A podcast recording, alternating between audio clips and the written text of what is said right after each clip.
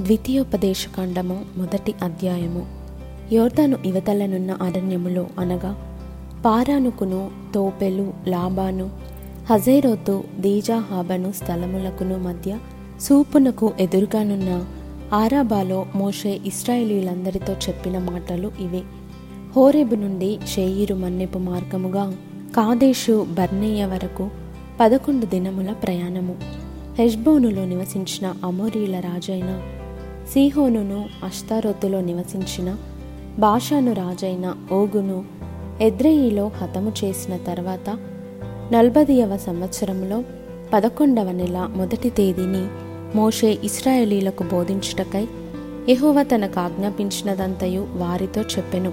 యోర్ధాను యువతలనున్న మోయాబు దేశమున మోషే ఈ ధర్మశాస్త్రమును ప్రకటింప మొదలుపెట్టి ఇట్లానెను. మన దేవుడైన యహోవా హోరేబులో మనకు ఈలాగు సెలవిచ్చెను.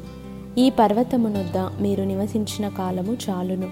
మీరు తిరిగి ప్రయాణమై అమోరియుల మన్నెమునకును అరాబాలోను మన్నెములోను లోయలోను దక్షిణ దిక్కున సముద్ర తీరములోనున్న స్థలములన్నిటికీ కనాను దేశమునకును లెబానోనుకును మహానది అయిన యూఫ్రటిస్ వరకును వెల్లుడి ఇదిగో ఆ దేశమును మీకు అప్పగించి తిని.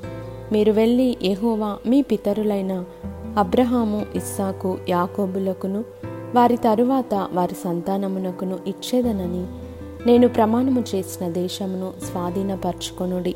అప్పుడు నేను ఒంటిరిగా మిమ్మును భరింపలేను. మీ దేవుడైన ఎహోవా మిమ్ము విస్తరింపజేసెను గనుక నేడు మీరు ఆకాశ నక్షత్రముల వలె విస్తరించి ఉన్నారు.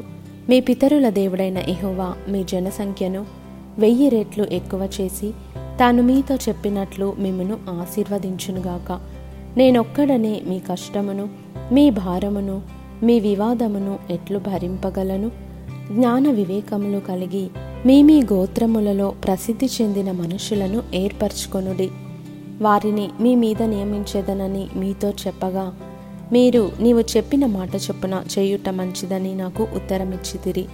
కాబట్టి బుద్ధి కలిగి ప్రసిద్ధులైన మీ మీ గోత్రములలోని ముఖ్యులను పిలిపించుకొని మీ గోత్రములకు న్యాయాధిపతులుగా ఉండుటకై వెయ్యి మందికి ఒకడును నూరు మందికి ఒకడును ఏబది మందికి ఒకడును పది మందికి ఒకడును వారిని మీ మీద నేను నియమించి తిని అప్పుడు నేను మీ న్యాయాధిపతులతో మీ సహోదరుల వ్యాజ్యములను తీర్చి ప్రతి మనుషునికిని వాని సహోదరునికిని వాని యొద్దనున్న పరదేశికిని న్యాయమును బట్టి మీరు తీర్పు తీర్చవలెను.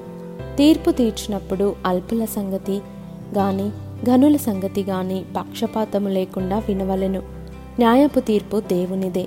కాబట్టి మీరు మనుష్యుని ముఖము చూచి భయపడవద్దు.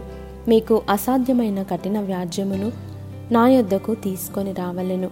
నేను దానిని విచారించేదనని వారికి ఆజ్ఞాపించి తిని మరియు మీరు చేయవలసిన సమస్త కార్యములను గూర్చి అప్పుడు మీకు ఆజ్ఞాపించి తిని మనము హోరేబు నుండి సాగి మన దేవుడైన ఇహోవా మనకు ఆజ్ఞాపించినట్లు మీరు చూచిన ఆ ఘోరమైన మహారణ్యంలో నుండి వచ్చి అమోరియుల మన్నెపు మార్గమున కాదేశు బర్నేయకు చేరితిమి.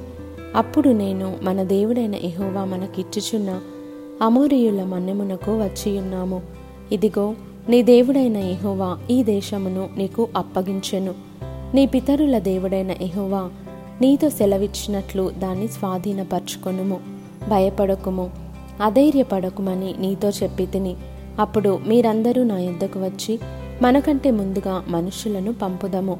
వారు మన కొరకు ఈ దేశమును వేగుచూచి తిరిగి వచ్చి అందులోనికి మనము వెళ్ళవలసిన త్రోవను గూర్చియు మనము చేరవలసిన పురములను గూర్చియు మనకు వర్తమానము చెప్పుదురంటిరి. ఆ మాట మంచిదనుకొని నేను గోత్ర ముక్కంటికి ఒక మనుష్యుని చొప్పున పన్నిద్దరు మనుషులను పిలిపించి తిని వారు తిరిగి ఆ మన్నెమునకు పోయి ఎష్కోళ్ళు లోయకు వచ్చి దాని వేగు చూచి ఆ దేశ ఫలములను చేత పట్టుకొని మన యొద్దకు తీసుకొని వచ్చి మన దేవుడైన ఎహోవా మనకిచ్చుచున్న దేశము మంచిదని మనకు తెలియజెప్పిరి. అయితే మీరు వెళ్ళనుల్లక మీ దేవుడైన యహోవా సెలవిచ్చిన మాటకు తిరగబడి మీ గుడారములలో సనుగుచు. యహోవా మనయందు పగపట్టినందున మనలను సంహరించినట్లు అమోరీల చేతికి మనలను అప్పగించుటకు ఐగుప్తు దేశంలో నుండి మనలను రప్పించి ఉన్నాడు. మనం ఎక్కడికి వెళ్ళగలము? మన సహోదరులు అక్కడి జనులు మనకంటే బలిష్ఠులును ఎత్తరులునై ఉన్నారు. ఆ పట్టణములు గొప్పవై ఆకాశమునంటు ప్రాకారములతో నున్నవి. అక్కడ ఆనాకీయులను చూచితమని చెప్పి మా హృదయములను కరగజేసిరని మీరు చెప్పితిరి.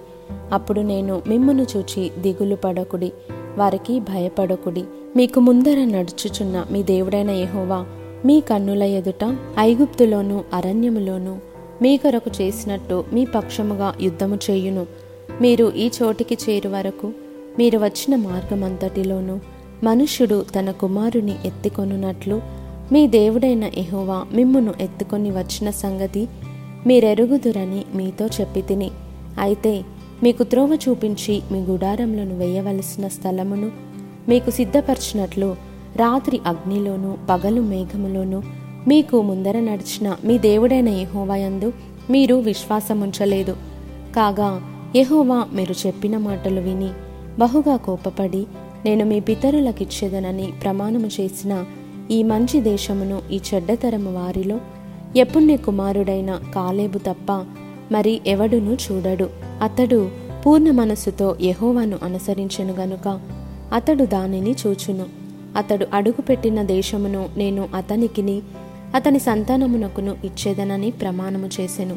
మరియు యహోవా మిమ్మును బట్టి నా మీద కోపపడి నీ పరిచారకుడగు నూను కుమారుడైన యెహోషువ దానిలో ప్రవేశించును గాని నీవు దానిలో ప్రవేశింపవు. అతడు ఇస్రాయేలీలు దాని స్వాధీనపరచుకొన చెయ్యును గనుక అతని ధైర్యపరచుము. ఆ దినమున మంచి చెడ్డల నెరుగని మీ కుమారులు అనగా అపహరింపబడుదురని మీరు చెప్పిన మీ పిల్లలు దానిలో ప్రవేశింతురు. దానిని వారికిచ్చేదను. వారు దానిని స్వాధీనపరచుకొందురు. మీరు తిరిగి ఎర్ర సముద్ర మార్గముగా అరణ్యమునకు ప్రయాణము చేయుడని చెప్పెను.